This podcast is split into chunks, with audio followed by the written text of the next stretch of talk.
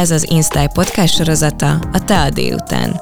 Podcastunk középpontjában a királyi család áll. Stílus, titkok, meglepő érdekességek, intrikák és mindaz, ami a korona árnyéka mögött megbújik. Sziasztok, én Zsófi vagyok, ez pedig a Te a délután extra adása.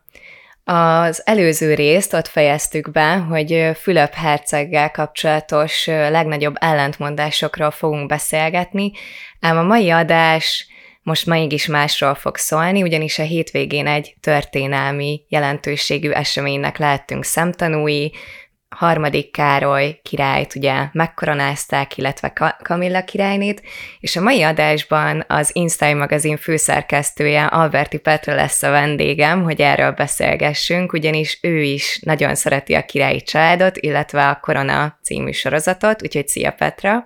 Sziasztok, köszönöm a meghívást!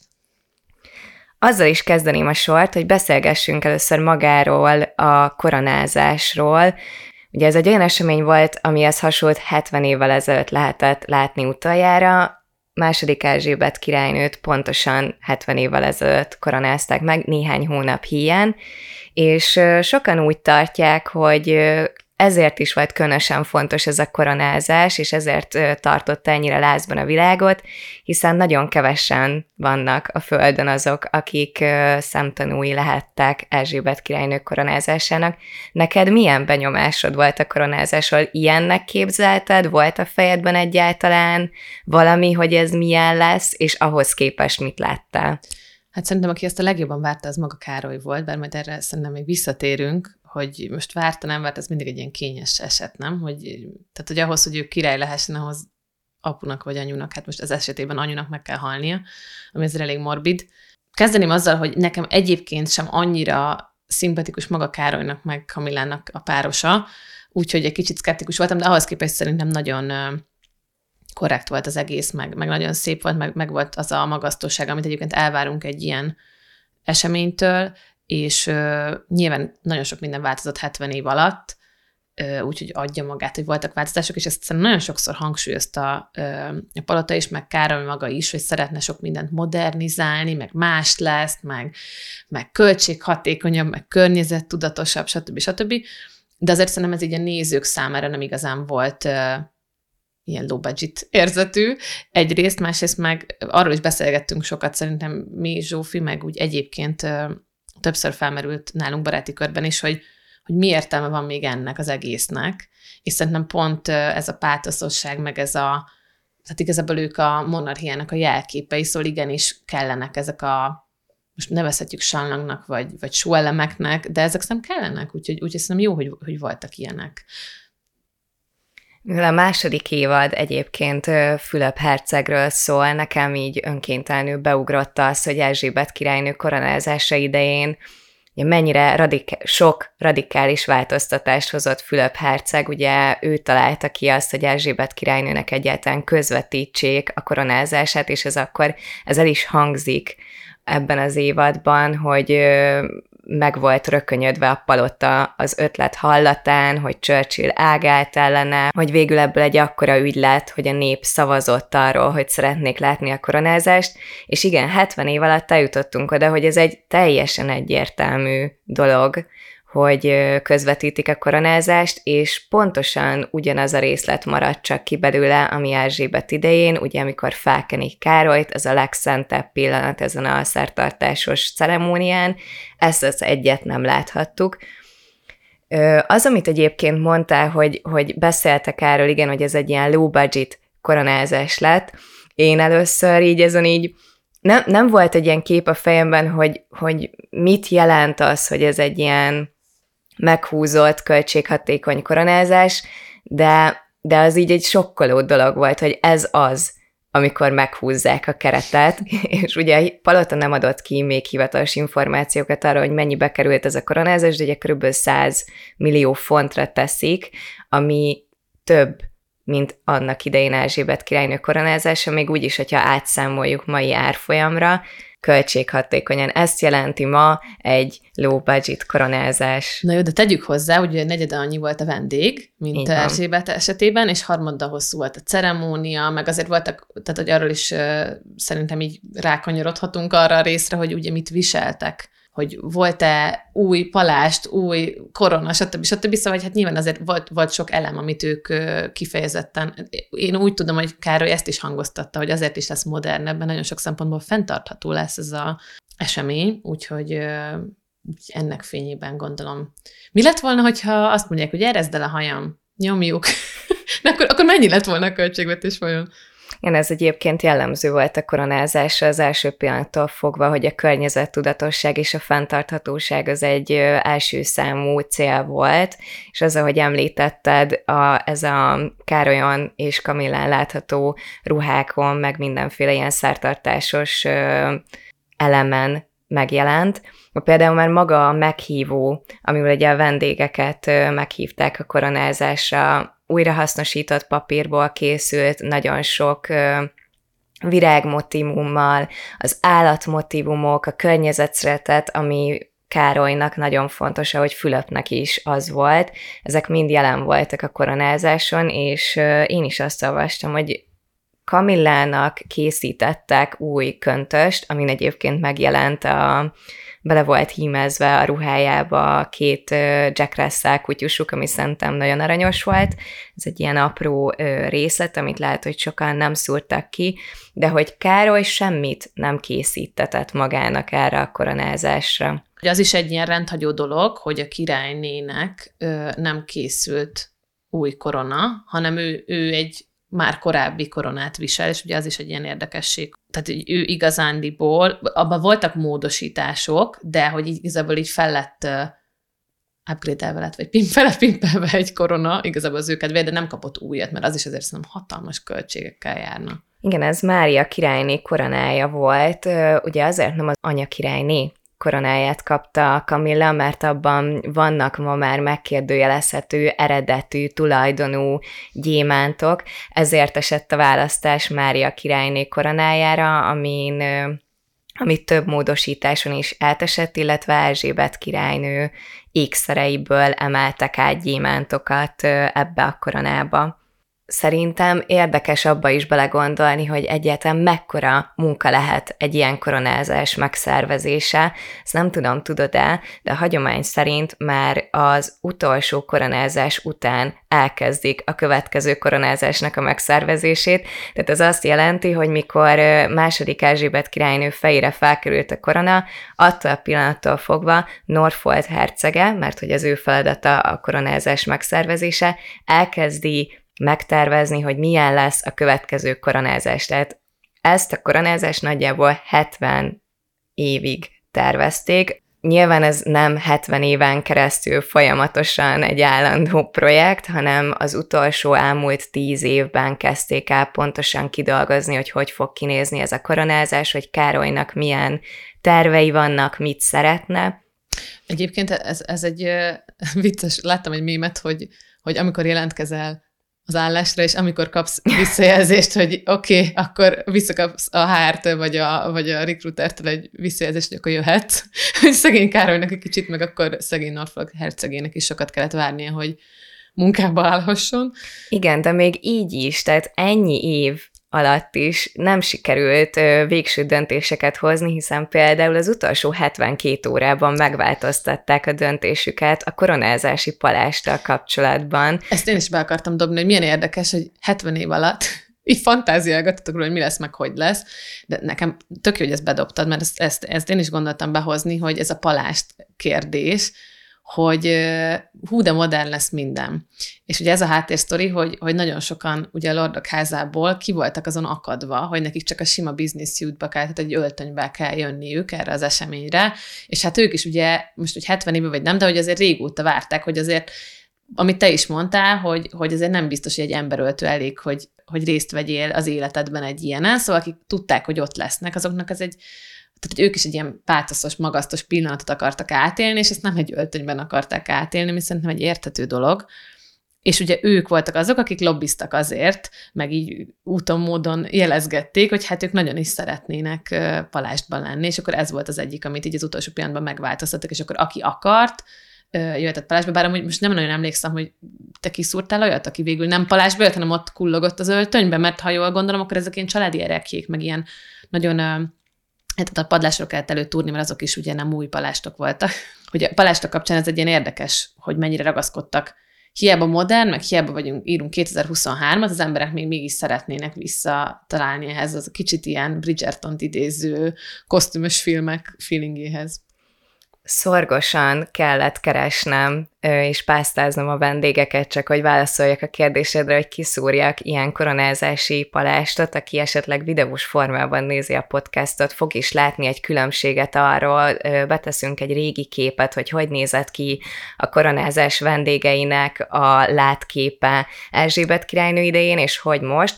Találtam ilyen palástot egyébként, úgyhogy volt, aki viselte. És a kis koronácska? Az. Koronácskákról, tehát a, a palást, az, hogy megengedték a palástot, az ugye az utolsó 72 óra, de a koronák, amiket Erzsébet királynő idején viseltek, az szóba sem jöhetett. Egyébként valószínűleg azért viseltek ennyire kevesen mégis a engedmény ellenére is ilyen koronázási palástot, mert hogy azt mondják, hogy igen, ezek ilyen generációkon át öröklődő palástok, és hogy egyszerűen megette őket a természet, a moly, tényleg fenn voltak a padláson. Vajon milyen király lesz Károly? Szerintem ez sokunkat érdekel, meg nem tudom, hogy ebben mennyire akarunk belemenni, miért nem is biztos, hogy kell. Csak egy gondolat a palástok kapcsán, hogy határozott elképzelése volt, hogy mit szeretne, hogy szeretne, meg mégiscsak ez az ő nagy napja. Tehát ez olyan, hogy mint egy esküvő, amit ő szervezhet férfiként, de hogy ez az ő napja, és, és mégis befolyásolva lett, és egy kicsit így kikacsintanék abba az irányba, hogy így a modernizáció versus hagyománytisztelet, hogy mégiscsak meggyőzték, hogy, hogy ezért így adja be a dereket ezeknek a, az úri hubortoknak ez egy nagy tanulsága szerintem a királyi családnak, ez olyan sokszor ismétlődik ez a minta, hogy bekerülnek új tagok a királyi családba, vagy jönnek a fiatalok, az új generációk, akiknek mindig tele vannak ötletekkel, lendülettel, ezt kéne csinálni, azt kéne csinálni. Elavult a királynő, ugye Erzsébet királynőről is annak idején terjedt ez a Viktória királynő szindróma, hogy nem tud kilépni, nem tud újítani, és mindig az a minta, és ez Fülöpre is igaz, hogy egy idő után belesimul ebbe a rendszerbe, és már nem hajtja annyira hív, és ez az esküvő példa, ez szerintem nagyon jó, ez nekem is eszembe jutott, hogy tényleg az van, hogy ez a te nagy napod, van elképzelésed arról, hogy mi történjen, aztán jönnek a vendégek, meg a rokonok, hogy én ide szeretnék ülni, én ezt nem szeretem, én laktózérzékeny vagyok, bármi, és a végén ott állsz a nagy napon, és azt látod, hogy hát ez nem olyan, mint amilyet akartam. Mert hogy a lényeg a lényeg, hogy egyébként ez akkor is egy nagyon kötött, ö, szertartásos ö, sztori a koronázás, nem túl sok mindentől lehet eltérni, úgyhogy szerintem beszéljünk egy kicsit arról, hogy miket láthattunk Károlyon a koronázás alatt. A Károly a koronázáskor, Károly fehér, az a jó nagy méretes darab, amit egyébként majd erre is a mémek szekcióban, mert jön olyan is, a mémek szekcióban térünk vissza rá, hogy mennyire kellemetlenül sokáig igazgatták a fején, és hogy ez miért is volt, de hogy harmadik Károly fejére a Szent Edward korona került. Ezt egyébként a Tower of Londonban tárolták a többi királyi erekje között, és utána elkezdtek, akkor kezdtek el rajta dolgozni, hiszem decemberben, hogy hogy minden rendben legyen vele erre a koronásra, és akkor ezt a koronát először második Károly viselte 1661-ben, és ez egyébként egy pótkorona volt, amit azért kellett pótolni, mert 1649-ben beolvasztották igazándiból a királyi koronát. Igen, ez egyébként egy majdnem két és fél kilós szörnyeteg, tömör aranyból, hatalmas, hatalmas a súlya, és ennek az az érdekessége, hogy ez az egyetlen első és utolsó alkalom, amikor Károly ezt a fején viselheti. Ez önmagában szerintem egy ilyen érdekes dolog, hogy előtérbe kerülnek a koronázáson olyan ö, kegytárgyak, amiket később sosem lát és visel az uralkodó. Ugye ezek muzeális értékű dolgok, felbecsülhetetlen a, a, az értékük, és ugye a koronázás végén, amikor kisétált a Westminster apátságba, akkor már egy másik korona volt Károly fején. Igen, ez az Imperial State Crown néven fut, úgyhogy ez az uralkodói, ez az uralkodói korona, gondolom így. És ugye azt említettem, hogy nagyon vicces volt látni, hogy mennyit igazgatták Károly és Kamilla fején is a koronát, és szerintem ezt pont az adás előtt beszéltük, Zsófi, hogy ennek mi is jelentősége, hogy ennyire sokáig, mert ilyen nagyon kínosan sokáig, és még egy mémet is ide tennék, hogy mikor meg már beigazgatták a fejém. Nem tudom, Károlynak kicsit olyan feje volt végig, gondolom azért is, mert én azt látom rajta, hogy ő még tehát olyan kellemetlen érzi magát kicsit így a nagy figyelem középpontjában, ezért végén nagyon savanyú borka feje volt, és van egy kép róla, hogy ül, az összes jogar, gyűrű, kutyafüle, palást, korona rajta van a fején, bár akkor te is mondtad, ez a monstrum van a fején, lehet, hogy nem lehet valami kényelmes, szóval ez is lehet az oka, hogy olyan búval füttyentett fejet vág, de van egy olyan mém, hogy, hogy amikor anyát cuccait kell felvenned a buliba, és tényleg így látszik a fején, hogy na de hogy akkor miért igazgatták ennyire kínosan sokáig? Azt mondják, hogy azért igazgatják ennyire ezeket a koronákat, ugye Károly és Kamilla esetében is, ugyanis ez egy rendkívül rossz ómen, tehát ennél rosszabb a koronázáson nem történhet, hogyha a király és a királyné fejéről lásik a korona, úgyhogy ezt nagyon biztosan lehető legstabilabban próbálják rátenni a fejükre, hogy még véletlenül se történjen meg az, hogy, hogy lásik.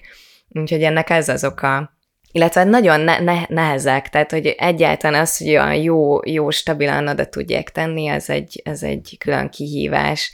És utána a többi korona, amit utána viseltek, ott is például, amikor kiléptek az erkére, és ugye volt egy ilyen légi bemutató, ott is látszik, hogy a család minden tagja az ég felé emelte a tekintetét, ugye nézték a, a bemutatót, és Kára és Kamilla pedig hát szegények így próbálkoztak vele, hogy megemeljék a fejüket, de olyan súlyú, súlyúak voltak még azok a koronák is, amik ott voltak rajtuk, hogy ők ebből gyakorlatilag semmit nem láttak. A nagy teher, a nagy felelősség. Hát terve. igen, a korona súlya. Na akkor kanyarodjunk rá, a, hogy mivel közlekedtek, és merre mentek, és miért volt mindez? Igen, erről mindenképp szeretném, hogyha kicsit részletesebben beszélnél, ugy, ugyanis aki nem tudja, Petra nem csak a királyi családot szereti nagyon, hanem a lovakat is, és a lovasportokat, úgyhogy itt át is engedném a terepet, ugyanis ebben te sokkal magabiztosabban mozogsz, mint én. Szóval a hintoknak nem vagyok akkora szakértője, bár mint tudjuk, pont a második évados Tál után podcast főszereplőjének Fülöpnek a hintók és a fogadhajtás az, ami a specialitása, úgyhogy remélem, hogy tiszteletben tudom tartani az emlékét ezzel kapcsolatban.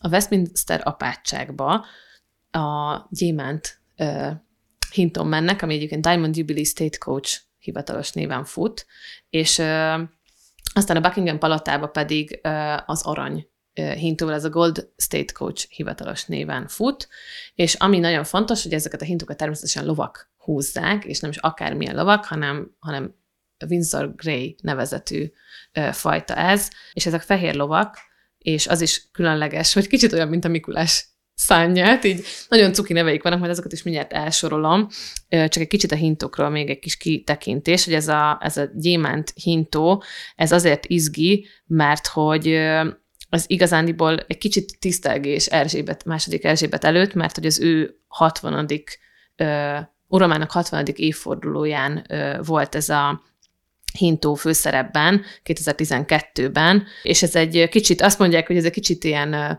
finomabb utazási élményt biztosít, mint az arany hintó, tehát ez a Gold State Coach, ami 261 éves, és 1762-ben készítették, és ami még érdekes benne, hogy hogy ezt negyedik Vilmos király koronázásán 1831-ben állították először csatasorban.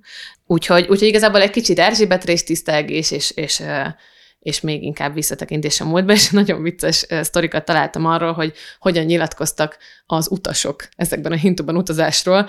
Erzsébet egyszerűen csak felkavaró és borzasztó élménynek referált erre, valaki háborgó tengeren való utazásnak titulálta, úgyhogy ez úgyhogy érdekes, hogy, hogy amúgy miért váltogatták, és ami még egy érdekesség, hogy a, amivel mentek az apátságba, a gyémánt hintó előtt hat ló volt, és amikor pedig ezt a hát kicsit öregebb és kicsit kevésbé kellemes darab ö, aranyhintót ö, visszafelé a Buckingham palotába pedig már nyolc ló húzta, szóval ott is történt egy kis változás. Ö, és akkor uh, igazán ezeket a lovakat, azt a hat lovat, nagyon cuki nevük van, Icon, Shadow, Milford, Heaven, Echo, Knight's és Tiron. Nem tudom, egyébként nagyon cuki, tényleg olyan, mint az ágas uh, Rudolf, mert ugye tényleg ilyen ikon, árnyék, uh, vízhang, szóval cuki neveik vannak, úgyhogy, úgyhogy ezek a lovacskák, uh, amik nem is olyan kicsi lovacskák, uh, utána néztem Zsófi kérésére annak, hogy ezek milyen fajta lovak, és, és azt az érdekességet találtam, hogy így nincsen így konkrétan definiálva azt, hogy mondjuk ezek angol telivérek lennének, hogy mik lennének. Első ránézésre, hogy nagyon hasonlítanak a lipicai lovakra. És az is érdekesség, hogy ahogy általában a lovaknál, amit szürkének hívunk, azok fehérek, vagy hogy ez ilyen almás deres, de hogy, hogy fehérek.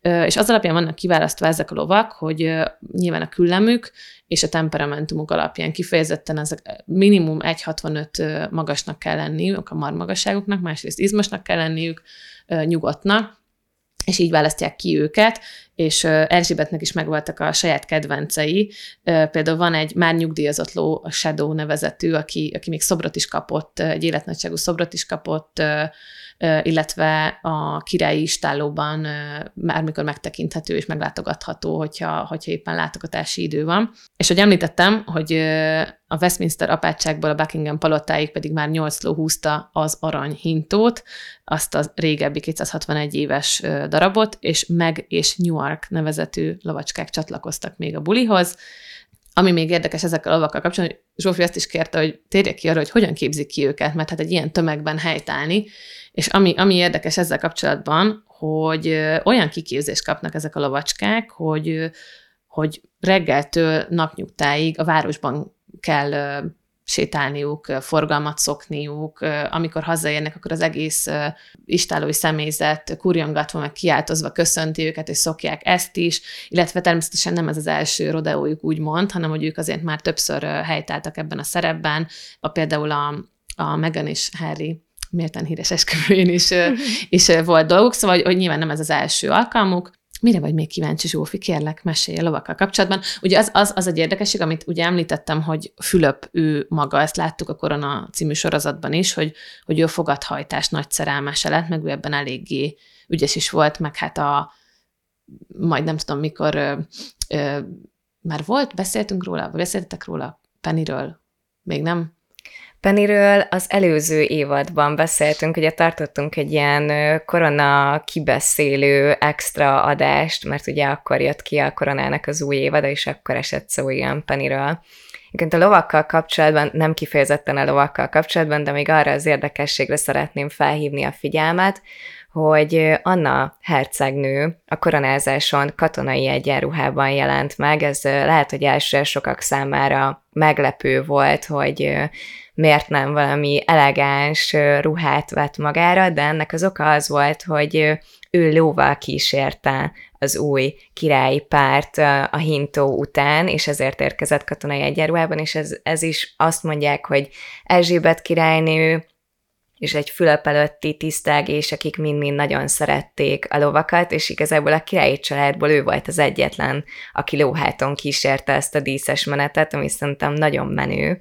Hát nem is véletlen, mert ugye Anna az, aki, aki versenyzett is, tehát versenyszerűen lovagolt, ő ugye ugró versenyeken vett részt. Ugye, ahogy említettem, Fülöpő a fogadhajtásban, és, és Erzsébet pedig egyébként a, a telivér, nekem is angol telivérem van, és Erzsébet az angol telivéreknek a nagy szerelmese volt, és ő azt mondta, egy, egy interjúban azt nyilatkozta, hogy nem annyira nagyon nehéz a titka annak, hogy, hogy neki melyik lovak tetszenek, azok, amelyik a leggyorsabb, és az lehetőleg, amelyik a leggyorsabb lovakat is megelőzi. Tehát, hogy neki ez volt a cél, és ő, ő kifejezetten galopversenyen angol terivéreket, ugye tenyésztett is, ugye szerintem erről is sokat beszéltünk már, meg, meg sokat cikkeztünk is róla, hogy a lovak közel álltak a szívéhez, és ez a Windsor Grey, ez ránézésre lipicainak tűnik, a fejezések szerint pedig amúgy Írországból származnak, az angol telivérrel szerintem maximum ilyen összeházasításba állhatnak, amúgy ilyen sportlónak néznek ki, és ez tényleg az a fontos, hogy fehérek legyenek, így esztétikai szempont. És kicsit olyan, mint a hamupőkének a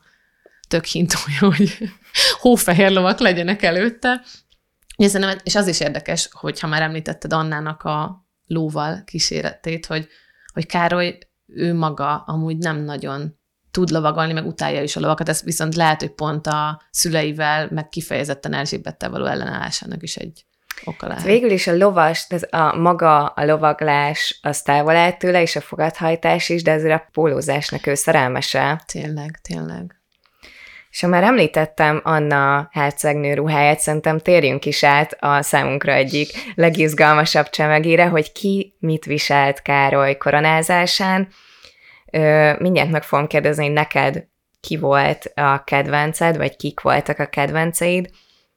Én viszont elmesélnék itt egy újabb élményt a koronázással kapcsolatban, ami meglepő volt számomra. Károly koronázására azt is tudni kell, hogy ez egy újítás volt szintén Erzsébet koronázásához és a történelem korábbi koronázásához képest, hogy itt jelen voltak királyi előkelőségek szerte a világból. Ez korábban nem volt jellemző. A hagyományok szerint a többi királyi család nem vesz részt a brit koronázáson, és hogy mennyi királyi család van még a világon, ez számomra tényleg meglepő volt, mert legaktívabban egyértelműen a brit királyi családdal foglalkozunk, az világ sajtó is velük foglalkozik. Néha lehet hallani a monakói herceg botrányos házas életéről. Talán még a spanyol királyi család az, ő ugye Letícia, akinek egy ilyen tündérmese a, az, hogy hogyan került be a királyi családba, ugye ő újságíró volt korábban, mielőtt beleszeretett a hercegbe. Zsófi, még velünk is megtörténhet. Nem tudom, hogy Lajosra vagy Györgyre menjünk rá. Talán már öregek vagyunk ehhez, nem? Hát lehet. Az, hogy. Harryt már elvitte meg, bár ki tudja, még lehet, hogy elválnak. Hát sokan mondják, hogy lehet, hogy vállás lesz a vége, de hogy addig még, tehát hogy akkor felsorolom, hogyha valakit esetleg érdekelne, hogy hol érdemes szemezgetni világszerte, szóval jelen volt a monakói királyi család, a spanyol királyi család Jordániából, Hollandiából, Svédországból, Norvégiából, Dániából, Belgiumból, Luxemburgból, veszek egy levegőt, Butánból, Tájföldről, Tongából, Malajziából, Japánból és Lezotóból. Szóval ilyen sok királyi család van szerte még a világon, akik mind megjelentek Károly koronázásán, valamint ne felejtsük el, hogy megjelent Jill Biden, ugye az amerikai First Lady, és... És az unokájának volt a legjobb szettje szerintem például. Igen, ezen, ebben osztozom én is. Nagyon Finnegan, szép így hívják a fiatal lányzót, aki nagyon stílusos volt a koronázáson. Nagyon szép ez a sárga ruha, Igen. és ha már akkor rácsapnék a sárga ruhák tisztelete, a Pippának volt szerintem, így, így fejfej mellett a Finnegannek, és Pippa Middletonnak volt szerintem a legjobb a szettje. Pippa, ő természetesen hibátlanul érkezett az eseményre, mint ahogy azt tőle megszoktuk, és egyébként szerintem ez annyira jó, hogy Katalin még, még erről is szerintem ódákat tudnánk zengeni, hogy Katalin mennyire jól hozza a, majd, majd, ha majd egyszer valamikor királyné szerepét, de, de tényleg tökéletesen néz ki, tökéletesen viselkedik, és úgy látszik, hogy ez nem egyedülálló, mert hogy nem csak, hogy ő, hanem a testvére, és még az édesanyja is tökéletesen nézett ki az egész ceremónián, szóval, hogy ők szinte családilag arra születtek, hogy beházasodjanak a királyi családba. Képek között szerintem érdemes egyébként egy pillantást venni, nem csak Pipára, hanem tényleg, ahogy említetted, Katalin Hercegné édesanyjára, aki 68 évesen annyira gyönyörűen festett abban a királykék összeállításban, nem is kérdés szerintem, hogy kitől örökölték a lányok a szépségüket. És akkor meg Katalinra is egy kicsit kanyarodjunk rá, hogyha, hogyha lehet így a kedvenc szettek között. Szerintem tényleg tökéletes volt, és ugye 41 éves Velszi hercegné, és a 8 éves lánya is egy Alexander McQueen és Jess Collett kollaborációjából egy lenyűgöző fejdíszet viseltek tiara helyett, erről is ment cikkezés szerintem, hogy miért nem tiarát viseltek, és miért a fejdísz mellett döntöttek, és a ruhájuk is kicsit hasonló volt, ez is egy Alexander McQueen ruha volt mindkettőjüknél, és akkor igazából még így tényleg olyan volt, kicsit sarolta, mint hogyha egy ilyen kis mini Katalin lenne. Meg ő is nagyon komolyan vette ott a szerepét. Ott Lajos próbálta őt a kisöccse így elterelni, de, de nagyon én elhivatottnak tűnt, sarolta, hogy ő neki most fontos szerepe van, és szerintem Cukin is nézett ki, meg tényleg Katalin szinte tényleg ilyen mesébe illően nézett ki. És ami még érdekes, szerintem a ruhájukkal kapcsolatban, ez a gyűszűvirág, narcisz és lóhere motívumok, amik amik kifejezetten az Egyesült Királyságot alkotó négy nemzetet jelképezik. Néhány nappal egy ilyen ö, nagy esemény után kezdik el ugye darabjaira szedni, hogy ki mit viselt, és ö, kiderült ugye Katalin hercegnéről is, hogy Diana fülbevalóját viselte a koronázáson, amin így elgondolkoztam, hogy nyilvánvalóan szóval Diana elkerülhetetlen, hogyha a királyi családról beszélünk.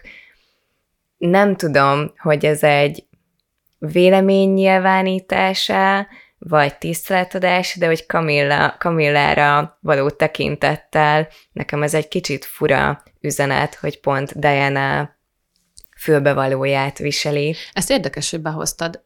Szerintem, meg pont, bár ugye szerintem nem ez az első alkalom, hogy célozgatok arra, hogy Kamillát annyira nem kedvelem, de ebben az esetben szerintem Katalin inkább a férjével, Vilmossal figyelmes.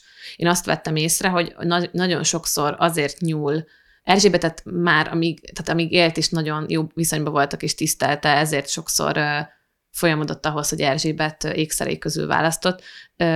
Diana ékszerének választása meg szerintem kifejezetten annak szól, hogy tudja, hogy Vilmosnak mennyire sokat jelentett az édesanyja. És szerintem ebben nincs több. Szerintem nem, nem egy ilyen odaszúrás Kamillának, én azt gondolom. Így Katalin ennél kicsit finomabb léleknek érzem. Az odaszúrást azt én sem gondolom, hogy, hogy jó szó lenne, és az egyértelmű, meg hát nyilván az egész koronázásnak ez egy kényes, kényes kérdése, hogy Kamillából királyné lett, tudva, hogy ugye Károly az első olyan király, aki, aki elvált és új felesége lett, és nagyon sokan várták és vágyták, hogy Diana fejére kerüljön majd egyszer a korona, és egyáltalán ez az egész történet, hogy Vilmos, ugye majd a leendő, leendő uralkodó, ugye fejet hajt egy olyan nő előtt, aki nem a valódi édesanyja, hogy, az, hogy ugye Diana-nak a tragédiája, Szóval én sem gondolom, hogy ez egy, ez egy odaszúrás lenne, és én is ezt gondolom, hogy ez sokkal inkább egy Vilmos felé való figyelmesség, de nem tudom, hogy ez végül a királyi családban, a fejekben hogy csapódik le. Ők ezt biztos megbeszélik egymással, hogy ki mit fog viselni, szóval nyilvánvalóan Katalin nem az utolsó pillanatban döntött úgy, hogy hát akkor most Diana fülbevalóját teszem ma reggel a fülembe. Bedobta a fiókból. Igen, szóval ez nyilvánvalóan nem így van, de, de minden esetre szerintem ez egy nagyon érdekes pillanat, hogy pont ö, Katalin volt az, aki megelevenítette az öltözetében Diana-t, illetve Erzsébet királynőt ismerte a nyaklánc, ami pedig a nyakában látható volt az Erzsébet királynőjé. És nem is akármilyen nyaklánc, az ugye ezt hatodik György ünnepi nyakláncként készítette a lányának, a ugye most már elhunyt királynőnek, Erzsébetnek. Úgyhogy szerintem ez egy nagyon kedves kombináció. De milyen érdekes, hogy mennyit beszélünk Katanéről, nem véletlenül, mert szerintem így sokunk fejében ő az, akit már így várnánk, mert bocsánat, nem akarom, hogy elhunjon se Kamilla, se Károly, csak úgy értem, hogy már nagyon sokan azt várnánk, de azért Kamilla kutyás ruhájáról te is már tettél egy kikacsintást, és bármennyire is meglepő, én is pont ezt fogom kiemelni kedvencek között, mert ez nagyon kedves, hogy rá volt hímeztetve a ruhájára Bruce Oldfield által készített ruhám volt a két kis Jack Russell terrierjének, örökbefogadott Jack Russellének a motivuma.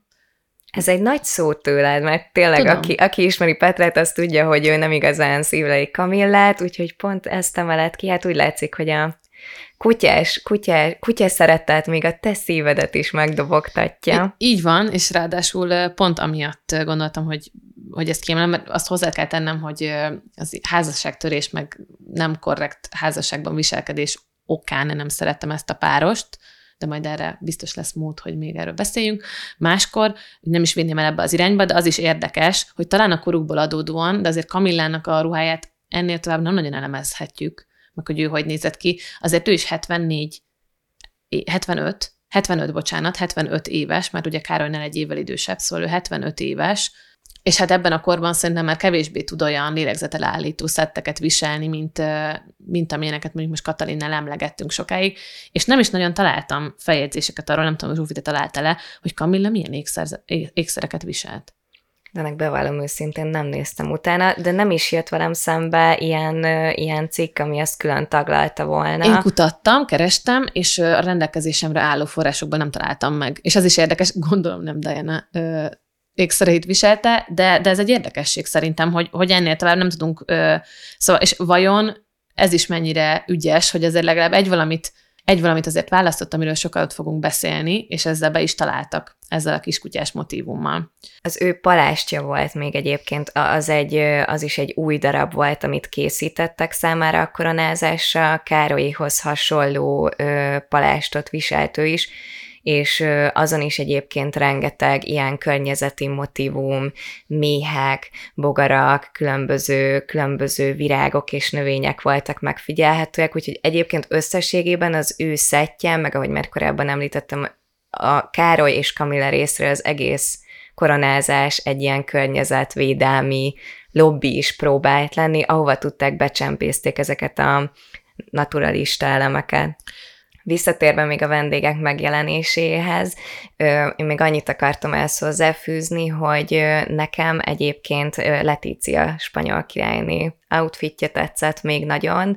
Ő, ő nagyon kitett magáért, de ugyanakkor ott volt benne egy ilyen spanyolos vibe abszolút, amit, amit így hoz is, ahogy ez elvárható tőle.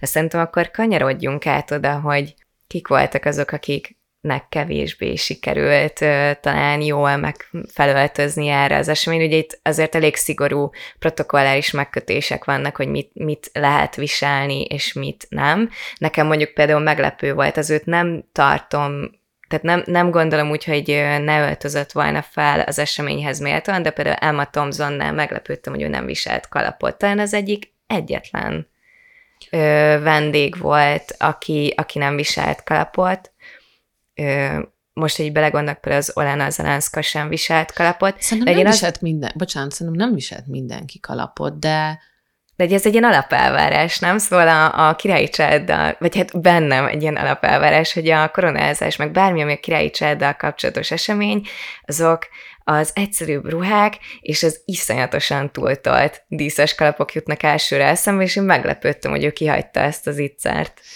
Pont említettem azt is, Zsófi, hogy a hétvégén pont a Vecsei Zsófi kalapkészítővel voltam, és ő is a királyi család, illetve a koronázás kapcsán a furán hordott kalapokra is kitért, úgyhogy azért volt egy-kettő, aki rossz helyre tette, túl hátra vagy csúszva, fodrász nem annyira koordinált össze a frizurát meg a kalapot, de akkor rá is, szerintem, hogyha három-kettő-egy mondjuk ki, kinek volt a legkellemetlenebb a szettje.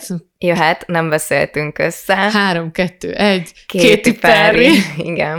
Úgyhogy alig vártam, hogy ide érjünk, mert hogy Katy Perrynek szuper kellemetlen volt a szettje. Őt amúgy nagyon szeretem, nekem nagyon szimpatikus nő, de kicsit olyan volt, mint amikor az éhezők fiadalában így megcsúszott a kosztüm design. Egyrészt a szín, a forma, a kalap, úgy, úgy, úgy nagyon nem volt egybe, és egy nagyon vicces videót, meg mémet láttam. Úgy van egy pillanat a koronázás során, amikor igazándiból ő így keresi a helyét. Hát szerintem úgy nem csak az outfitjével keresi a helyét, hanem szó szerint keresi az ülőhelyét, és van egy olyan mém, hogy így, amikor jelzi az Uber sofőröt, hogy így megérkezett érted egy Toyota prius és így keresett, hogy éppen merre parkol. Tényleg nagyon kellemetlen volt szerintem. Nem is látod ki a kalap alól, vagy mi történhetett ott vele? Nekem Katy Perry, mondjuk az ő öltözködésére, meg az egész színpadi jellem, megjelenésére jellemző ez a nagyon jelmezszerűség, szóval ilyen szempontból nem volt egy feltétlenül váratlan húzás tőle. Nekem önmagában meglepő volt az, hogy ő mit keresett a koronázáson. Erről egyébként pont még a koronázás előtt beszéltünk bent az irodában, hogy vajon lesznek-e sztár vagy kik fognak érkezni a koronázásra, és én akkor azt mondtam, hogy nem, nem feltétlenül gondolom, hogy túl sok híresség lesz a koronázáson. Ez nem egy esküvő, ahol ugye annak idején a Clooney házas pár, a Beckham házas pár, meg sok-sok híresség jelen volt, nem is volt túl sok híresség egyébként Károly koronázásán, és Katy Perry végképp meglepődtem, hogy ő mit keresett, aztán nyilván másnap egyértelművé vált, hogy mit keresett ott, hiszen ő egy főfellépője volt a másnap tartott gigakoncertnek. Na és akkor itt behoznám azt a témát, hogy akkor azok, akik nemet mondtak a felkérésre, hát az is egy nyílt titok, vagy hát nem is titok, de ugye Harry Styles, Elton John, ők azt mondták, hogy köszönjük szépen, nem? Meg azért voltak még páran, és ez is ilyen érdekes, hogy hogy mire hivatkozva mondod azt, hogy köszönöm, de hogy, hogy igen, tehát hogy... Volt egyébként például pont Kylie Minogue-ról is olvastam azt, hogy ugye ő egy ausztrál énekesnő, és Ausztráliában a monarchia jelenléte, létjogosultsága az már Erzsébet királynő idejében is egy boncolgatott kérdés volt, Károly idejében még inkább boncolgatott kérdés, ugye ott felmerült például az első évad utolsó adásában beszéltünk erről, hogy ugye le fogják cserélni az érméket és bankjegyeket Angliában, és Ausztráliában felmerült, hogy Erzsébet királynő helyett ugye a károlyos bankjegyek kellenek-e nekik még egyáltalán. Úgyhogy például Kylie Minogue-ról úgy tudom, hogy ő ezért nem vállalta el. Ő az érthető, de mondjuk Harrynek mi volt a, Harry Stylesnak mi volt a kifogása? Én úgy tudom, hogy például ő, Elton John és Adele, ugyanis még ő került szóba, ők mind az aktuális koncertnaptárjuk nem találták összeegyeztethetőnek. És akkor itt behoznám azt is, hogy amikor túl elfoglalt vagy ahhoz, hogy igent mondja egy koronázásra, mint előadó, és akkor itt jön be Megan, aki ugye nem volt ott a koronázáson, mert hogy too busy. A, tehát, hogy az Amerikában elfogytak a dadusok. És tehát, hogy nem, tehát a Megan naptárjába nem fér bele egy ilyen event. Ne haragudjatok, de hogy így ezt, ezt nem tudom összeegyeztetni a, az életemmel, mert ugye Meganról még nem ejtettünk szót, Harryről sem nagyon ejtettünk szót, de, de az is egy nagy kérdés volt, hogy eljönnek-e, mi lesz velük. Hát Megan nem volt ott, bár van egy nagyon vicces mém arról is, hogy van valami felismerhetetlen, szemüveges, bajszos, szakállas valaki a tömegben, és hogy Megan tudjuk, hogy te vagy az. és hogy, szóval hogy ő nem volt ott, és ugye az volt az indok, hogy Megán otthon marad a kicsi Árcsival, meg a kicsi Lilibettel, nem hozza a gyerekeket, amúgy egyrészt ez egy figyelmes anyai gondoskodás, bár szerintem így, így amikor így mondjuk a nagypapádat királyák koronázzák, szerintem az egy olyan sztori lehet, ami miatt azért bevállalsz egy repülőutat gyerekként, szerintem, de mindegy.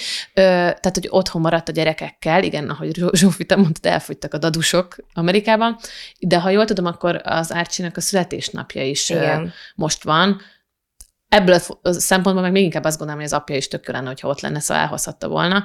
Na már most Harry volt az, amikor, tudjátok, mikor így a csajod vagy a pasid rosszban van valaki vezérő, nem jön, és te vagy az, aki egyedül megy. És így látszott, hogy ő azért ott, hát azért Harrynek most vörösödhetett rendesen, tehát, hogy, és ehhez képest nem láttam annyira kellemetlen pillanatokat, majd szerintem a mémeknél még visszatérünk Harryre, de, de azért azért neki ez egy kemény falat lehetett, nem, hogy egyedül. Igazándiból lett volna ö, szerepe hivatalosan, mint ugye a király ö, fiatalabbik fiának, de, de ugye, ha jól tudom, akkor, akkor Károly felmentette ez alól a feladat alól, viszont, viszont ugye ott volt az is már egy jó dolog, és Megánt az is félreértés ne esik, őt meghívták erre a rendezvényre, kifejezetten a királyi család és palota meghívta őt, és ő nem jött el, ami azért egy elég érdekes statement, viszont a feje több alkalommal is ott volt, mert transzparenseken tüntettek. Igen.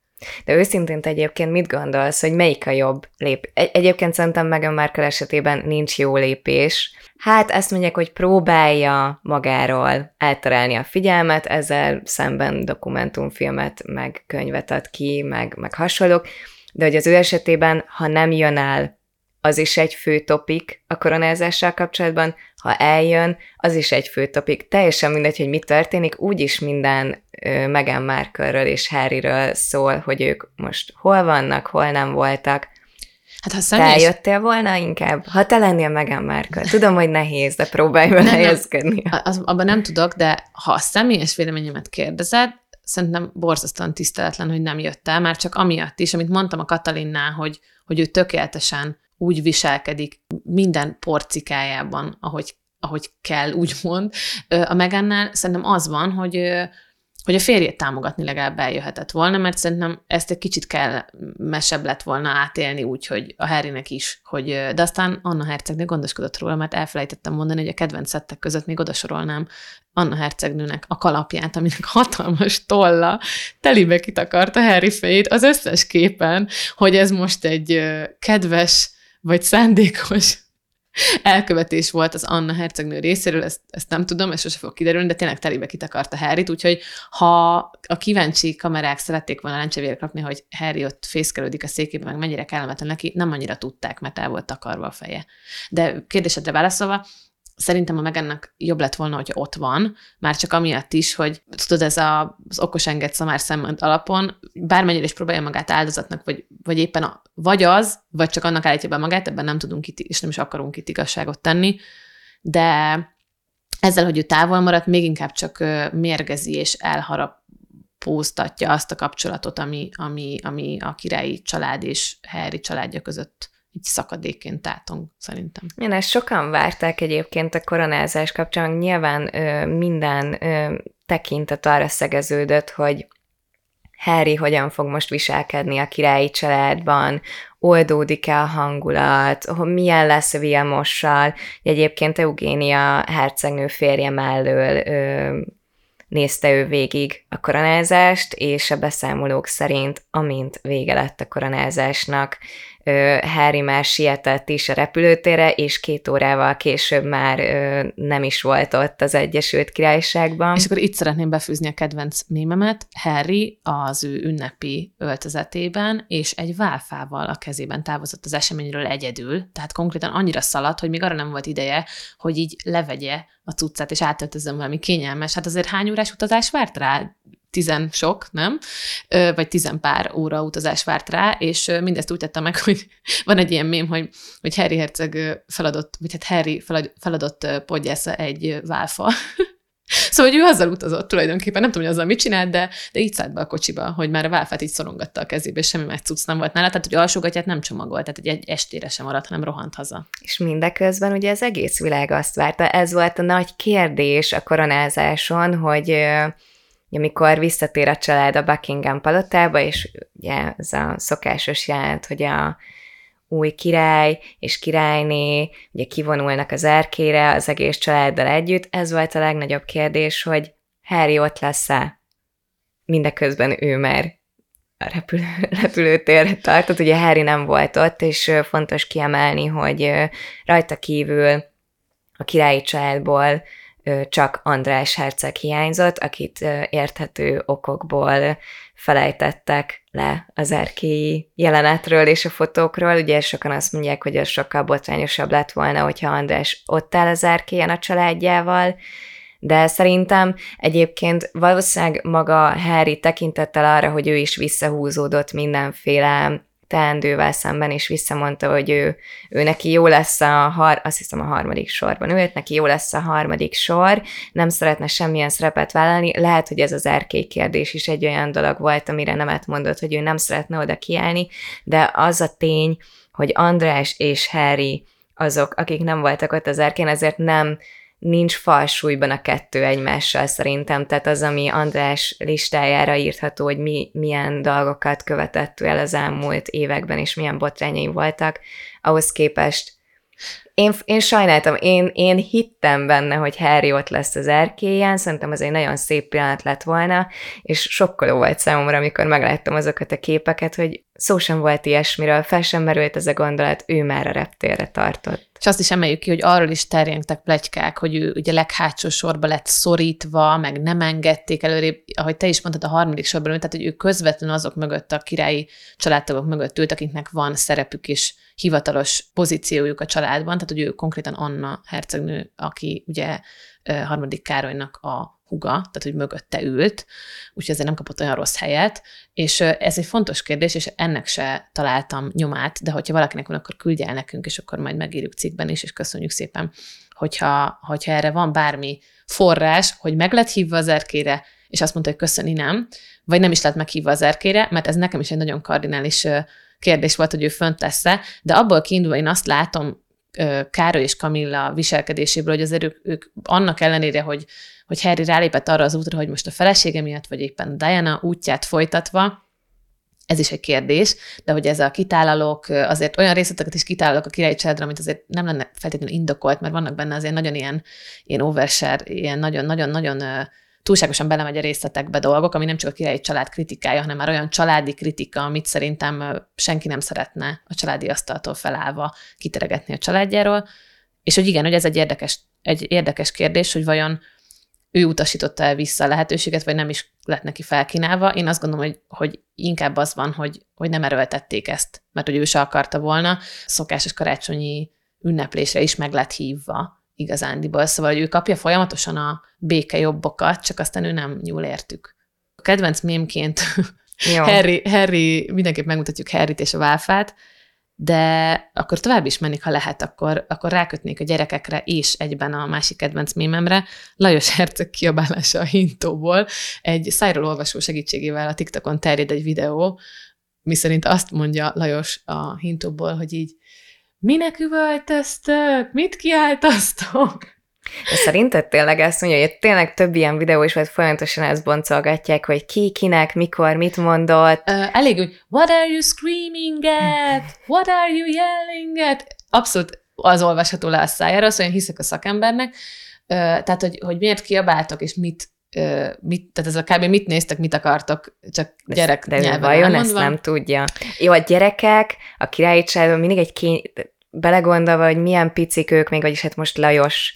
Szóval egyébként szerintem ahhoz képest nagyon szépen viselkedett, ennél sokkal roscsontabb gyerekek is vannak. Lajos öt éves most, öt éves korban a gyerekek, szerintem tipikusan ez a keresik is a figyelmet, meg így, a, így mórikázzák magukat, kicsit megjátszák magukat, ezt szóval erre abszolút rájátszott, rengeteg kép van róla, hogy grimaszol, hülyéskedik, van arról is egy méma, hogy így kiszállnak a, a Katalin, Vilmos és a gyerekek, és ez a tipikus olyan fej, hogy a kocsiban biztos volt egy veszekedés, biztos lelettek, lelettek orrolva a gyerekek, de hogy igen, szóval Lajos nagyon cuki volt, szerintem ő élvezi a figyelmet, aztán, hogy, hogy aztán ez milyen hatása lesz az ő személyiség fejlődésére, azt majd meglátjuk, de, de ahogy említettük azt, hogy Károly maga, tehát harmadik Károly király, maga négy esztendős volt akkor, amikor az édesanyja Erzsébet koronázásán részt vett 70 évvel ezelőtt, és róla is vannak ilyen grimaszolós képek, szóval aztán egy négy éves gyerek pontosan úgy viselkedik, mint ahogy Lajos meg Annó Károly,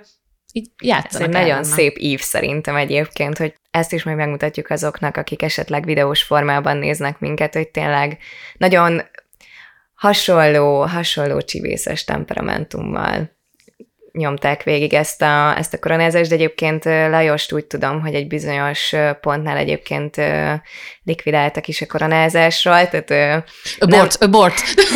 nem, volt, nem volt végig jelen, mert hogy mert egy ponton már nagyon fészkelődött, és nagyon, nagyon grimaszolt, úgyhogy őt inkább kivitték a dadusaihoz, de amúgy belegondolva, azért ezt nem sok szülő merné szerintem bevállalni a gyerekével, tehát az egész világ titeket néz, veled ott van egy öt éves gyerek, aki nyilván pontosan ugyanolyan gyerek, mint bármelyik másik a világon. Szerintem ez pont jó, mert, mert azt hiszem, hogy pont a karácsonyi részben beszéltetek arról Biával, hogy hogy az volt a szokás a királyi családban, hogy a szenteste, a vacsoránál a gyerekekre a dadusok vigyáztak, és ők nem voltak ott az asztalnál, és nekem ez pont olyan fura, hogy, hogyha nekem nincsen gyerekem, de hogy nem tudom elképzelni azt, hogy, hogy mondjuk ha lenne, akkor nekem bárki meg tudna mondani, hogy nem illik, hogy ott üljön a szenteste a karácsonyi asztalnál, és akkor pont emiatt gondolom azt, hogy Katalin és Vilmos családi képében annyira látszik, hogy mennyire szeretetteljesen meg gondoskodva vannak a gyerekeik felé, hogy, hogy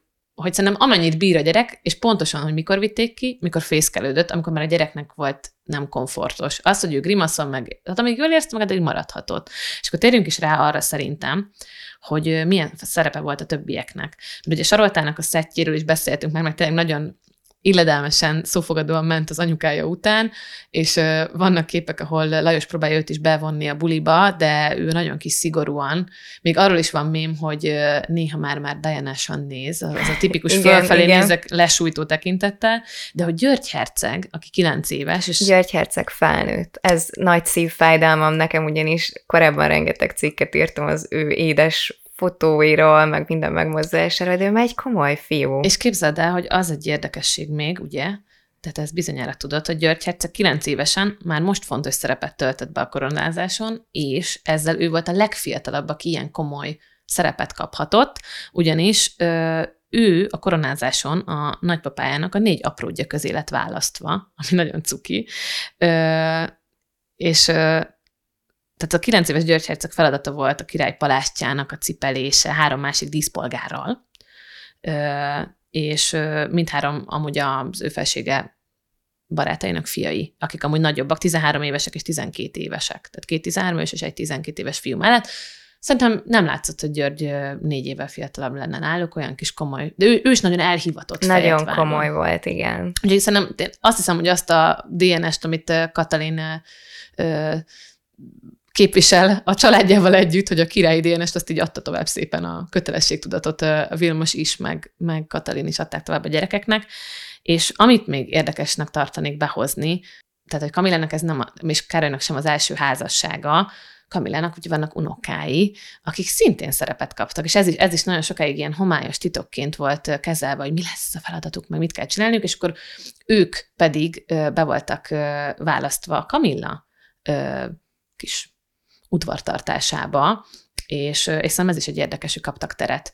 Nem az, hogy nem szeretem, hanem nem tudom teljesen könnyen megemészteni azt a szituációt, hogy, hogy ők így elfogadottan együtt vannak, és például, hogy ő királyné lett, és nem ez a king consort lett, szóval nem ez a királynak a hitvese, hanem ő konkrétan Igen. királyné lett, és hogy ez megtörténhetett, és akkor itt visszakanyarodnék arra, hogy a koronából biztos sokakat hasonlóan milyen érintett, mint engem, hogy például Margitnak nem járt az a boldogság, hogy ő egy elvált férfival kössön házasságot. Ebből ugye voltak is nagy balhék, és hogy mennyit változott a világ a 70 év alatt, ebből látszik, hogy micsoda ívet járt be az, hogy Erzsébet nagybátyjának azért kellett lemondani a, a, a trónról, mert hogy, mert hogy egy elvált nőt vett feleségül. Ezzel szemben, ugye ezek most már, tehát az, hogy, hogy az éppen regnáló angol király, harmadik Károly egy elvált, ö, és a férje még, még él, Kamilának a, a igen, férje, igen. tehát egy, egy, egy, egy elvált és nem megözvegyült nőt önmaga is elváltként elvett. Szerintem ez azért is durva, és nem akarok prűd lenni, hanem szerintem ez azért durva, mert hogy a királyi családnak ami a legfontosabb, máig fontos funkciója, hogy azt a pátoszt, azt a magasztosságot megteremtsék egy kicsit. Azt gondoljuk, hogy ők mégiscsak királyi család, és ezzel meg egy picit így nekem tör a fényén. A korona fényén kicsit törést látok ezáltal. De minden esetre ettől függetlenül szerintem ez egy szép gesztus, és bármelyik mozaik család, én is elvált szülők gyermekeként mondom, hogy minden ilyen gesztus, bár szupermód erőltetett, nem feltétlenül mindenki örömére és kellemes érzetére szolgál, de ezek a, ezek a dolgok segítik ezt az integrálódást, meg, meg homogenizációját a családnak, szóval ebből a szempontból amúgy ezt egy korrekt dolognak tartom, hogy belettek, belettek hozva a Kamilla unokái is. Hát, e, ha valamiben, szerintem ebben abszolút ö, tetten érhető egyébként a monarchia modernizációja, tehát nyilván azért nagyon, nagyon sokat változott a világ, nagyon nehéz lenne már olyan szabályok mentén működtetni ezt az intézményt, mint 70 évvel ezelőtt, 100 évvel ezelőtt. Egyébként nem csak Kamila családja, hanem az egyik legjobb barátnője is ott volt a koronázáson. Őt lehetett, ő volt az egyik fehér ruhás nő, akit a koronázás alatt végig Kamila mellett lehetett látni, illetve az erkére ő is kiment a királyi családdal. Erről is láttam egy nagyon vicces mémet, hogy hoztunk egy pótkamillát, hogyha esetleg szükség lenne rá. Az egyik elromlik, akkor ott a másik, mert nagyon, nagyon hasonló karakterek is. Az a testvére volt, a testvére volt ott, és a barátnője. Oh, két, a két, két hölgy állt mellette, de igen, valóban Kamilla testvére, lány testvére, tényleg ilyen Camilla dublőr. abszolút dublőr. Egyébként ezt nem tudom, tudod, de most a dublőrökre jutott eszembe, hogy a koronázás összességében úgy jött le a sajtóban, hogy ez egy teljes mértékig tökéletesen levezényelt koronázás volt, semmiben nem ö, hibáztak. Az eső miatt volt egy-két csúszás, amivel, amivel nem számoltak, ugye a légiparádé is végül egy sokkal szolidabb légiparádé lett, mint ahogy tervezték. Végül a sajtóban úgy jött le, hogy az egyetlenek, akik hibát vétettek, azok pont Katalinék voltak, ugyanis a közvetítés alatt lehetett látni, hogy amikor Károly és Kamilla hintója megérkezik az apátsághoz, akkor egy darabig még ott maradtak a hintóban. Ennek az oka pedig az volt, hogy Fejmosás a gyerekeknek. Katalinnak és Vilmosnak előbb kellett volna megérkezniük, mint a királyi párnak, és egyetlen percet késtek, emiatt alakult ki a csúszás, és állítólag ezért Károly ö, elég bosszús volt végül, hogy pont a tök, mindig tökéletes katon és villamos késnek, lehet, hogy pont a vita miatt, de a dublőrökről akartam azt mondani, hogy arról olvastál, hogy ezt a koronázást egyébként számtalan alkalommal lepróbálták, két ö, olyan próba is volt, ahol Károly és Kamilla is jelen voltak, egyébként pedig végig dublőrök helyettesítették őket. Milyen jó lett az állásinterjú. Keressük ö, 70 és 75 év körüli ö, a királyi családra nagyon hasonlító tagokat.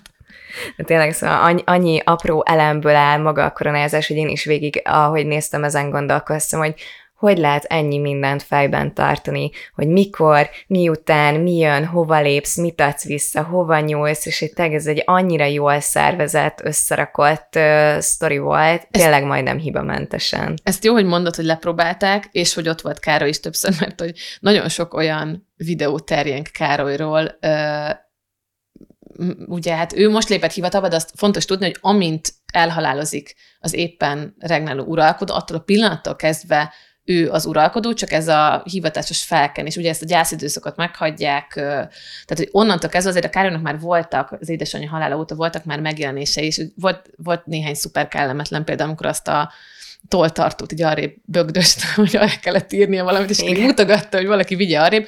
Szóval nem tudom, hogy ő egyébként mennyire funkcionál jól, és akkor rá is térnék arra amit még nem érintünk, viszont már nagyon érintenünk kell, mert lassan az időnk is lejár, mert már nagyon túl beszéltük a, a témát, de nem tudjuk abba hagyni, hogy, hogy Károly vajon hogy viselkedik ilyen magasztos, meg hivatalos, meg nagyon nagy figyelmet érdemlő eseményeken, és akkor ebből behoznám azt, hogy milyen király lesz ő vajon, Ugye ezt már előbb a Palásnál említettem, hogy vajon mennyire befolyásolható ő, mennyire lesz hagyományhű, meg nagyon sokszor mondok ezt a modern, modern, modern, nem lehet, hogy azért mondogatja ezt a modern, modern, modern dolgot, mert az is nagyon modern, modern, modern, ahogy ők milyen házas társak lettek, az is egy modern dolog, de azt szerettem volna még, még bedobni, hogy, hogy azért idősek, és a legmélyebb tisztelettel mondom, de de hát, hogy idősek, és, és nyilván azért már máshogy viszonyul Károly és a világ dolgaihoz, mint, mint azt így ereje teljében tette, és a koronában van egy ö, olyan rész, viszonylag, egy egész rész viszonylag hosszan ö, boncolgatják ezt, amikor is ugye a, a Viktória hajóhoz kötik kötik Erzsébetnek a jelképét. Ugye, hogy ő már túl öreg, ki kéne vonni a forgalomból, és Károly nagyon úgy tűnik, hogy elég ambiciózus lenne abban, hogy ő most már akcióba lépjen, akkor én 30 egy néhány körül van, 34 körül van, azt hiszem annál a sztorinál, de hogy, hogy ő már nagyon szeretne egy akcióba lépni, és nagyon örül is, hát látszik, hogy nem bírja elrejteni az örömét, hogy, hogy van egy népszavazás jellegű, tehát én közvélemény kutatása az egyik újságnak arról, hogy, hogy le kéne mondania Erzsébetnek, és át kéne adnia a helyet ö, Károlynak, és ő hát ezt üdvözítette volna abban az időben, a, hozzáteszem, a korona ö, elmesélése szerint, de azt simán el tudom képzelni, hogy ő tényleg nagyon ambiciózus volt ebben, és érdekes, hogy pár évvel ezelőtt szintén volt egy ilyen közvéleménykutatás, most nem tudom, hogy mennyire reprezentatív vagy nem reprezentatív kutatás, hogy át kéne adni a Károlynak a lehetőséget Erzsébet halála után, rögtön a fiának, Vilmosnak, mert hogy, hogy igazából ő az, aki most ereje teljében van a legaktívabb fizikailag, mentálisan, stb. stb. Hát, és sosem, népszerű. És népszerű, és sosem tudhatjuk, hogy, hogy mit hoz az élet, mind egészségileg, mind mentálisan, tényleg idősek már, és ugye Károly az, aki a legtovább volt ebben a, a trón örökösi státuszban, Erzsébet után, illetve ő az, ha jól tudom, akkor ő a legidősebb akit, akit megkoronáztak. A, 74 éves, ugye? Így van, és hogy ő a, leg, ő a legidősebb, akit megkoronáztak. Nyilván ez az, ahhoz is hozzátartozik, hogy az ő családjukban hála jó Istennek, de mindenki most száz évig él, szóval lehet, hogy még neki is van jó húsz éve az uralkodáshoz.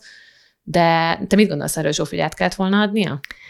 Igazából nem tudom, hogy mennyire lett volna erre lehetőség egyáltalán, tehát ebben, ebben nem vagyok jártas, hogy hát hiszen... megtörtén... igazából az megtörténhetne, hogy lemond, de azt gondolom, hogyha valaki ennyi ideig vár arra, hogy a hogy ő legyen a király, hogy felléphessen a trónra, ez egy nagyon-nagyon nehéz döntést lehet erről lemondani. Nyilván így külső szemlélőként én is azt gondolom, hogy lehet, hogy jobb lett volna, hogyha Vilmos fejére kerül most már a korona. Egyébként Károlyt egy ilyen átmeneti uralkodóként tartják most abszolút számon.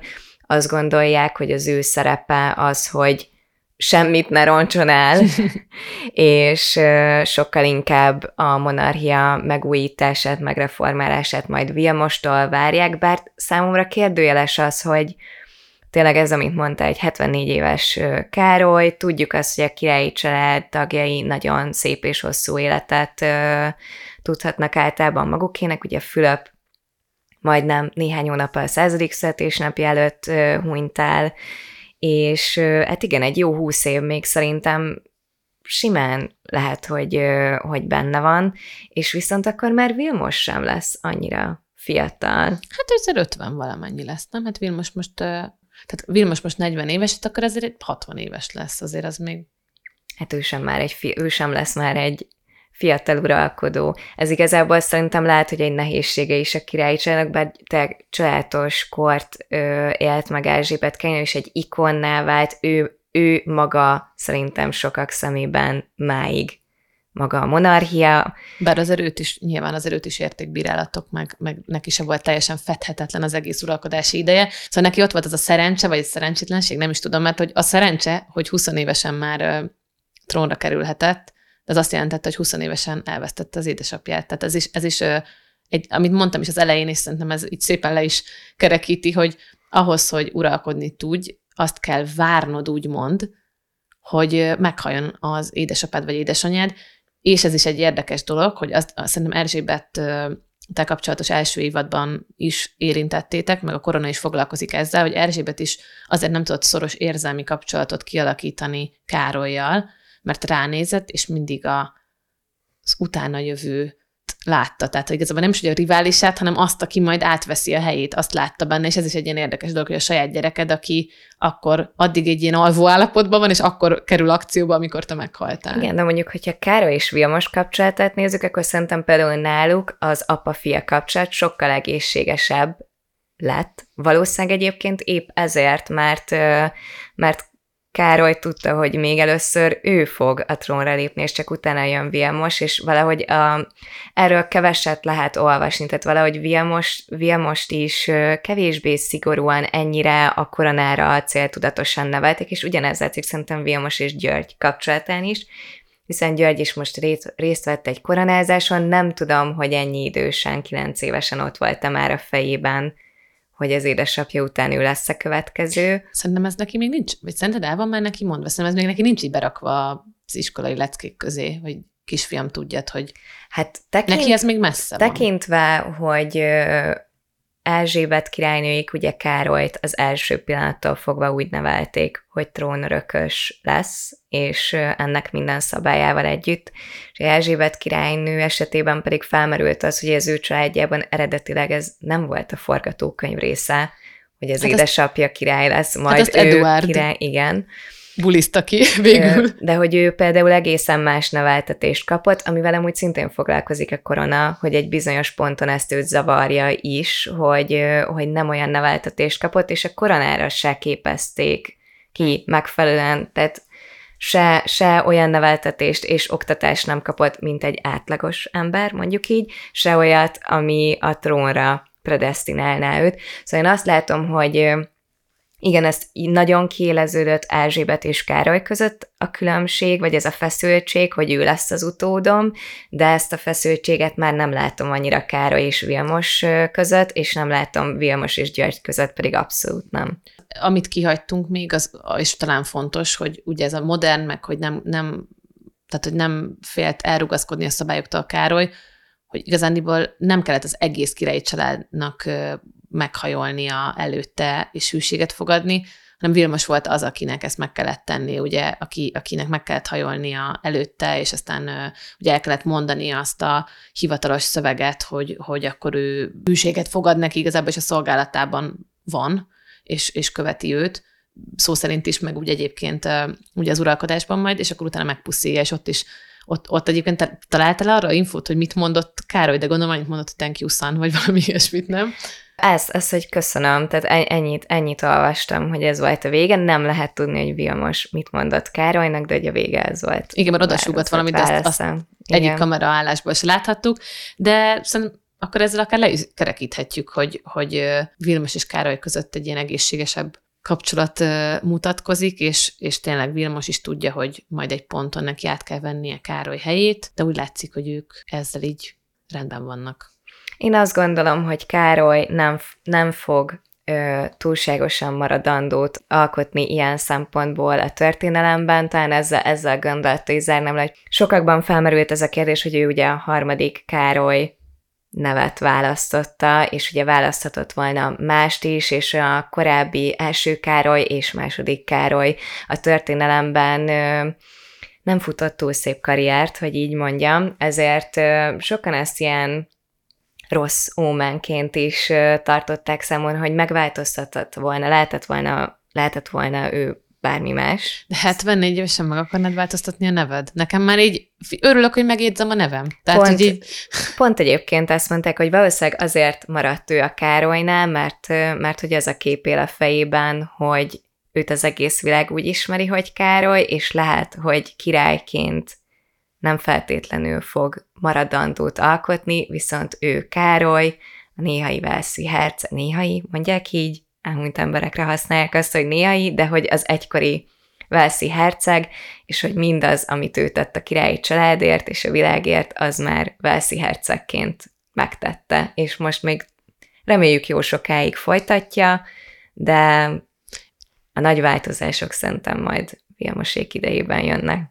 És vajon, ha Diana maradt volna Károly mellett, és megélte volna, akkor low lett volna az a koronázás, mert nem hinném, szerintem olyan fényűző lett volna, amit még sose láttunk. Egyébként ezen gondolkoztam én is, miközben néztem a, a tudósítás, hogy el nem tudtam volna Diana-t képzelni. Ott el tudtad volna képzelni? A, egyáltalán az, hogy amennyi tudva, hogy milyen volt a házasságuk, biztos, hogy nem bírt volna még ki ennyi évet Károly mellett, de valahogy így ne, nem tudtam őt itt, itt ebben elképzelni. Ennyi szabály között szerintem ő képtelen lett volna élni. Ilyen soká királynő, ugye ez, ez volt, ami 70 évig ö, hallatszott, aztán most, most ezen változtatni kell.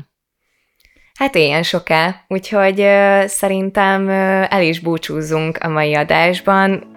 Extra Pró- hosszú, extra adás. Próbáltuk rövidre fogni, de hát hogyha Petrával neki, nekiülünk egy témának, akkor annak általában mindig ez a vége. Reméljük, hogy ezért élveztétek. Szerettünk volna kicsit kötetlenebből beszélgetni, az insight.hu-n is rengeteg cikket olvashattok a koronázással kapcsolatban a különböző érdekességekről, ez inkább a benyomásaink ról szólt, úgyhogy köszi, hogy ma is minket hallgattatok, és a következő héten már Fülöppel folytatjuk tovább a sort, az is nagyon izgi lesz, úgyhogy, és még lehet, hogy Petra is visszatér.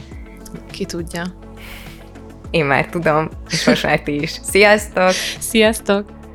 A királyi családról szóló további izgalmas tartalmakért kövessétek az instype.hu-t, ha pedig nem szeretnétek lemaradni a további adásokról, akkor iratkozzatok fel, és tegyétek a kedvencek közé a legnagyobb podcast platformokon.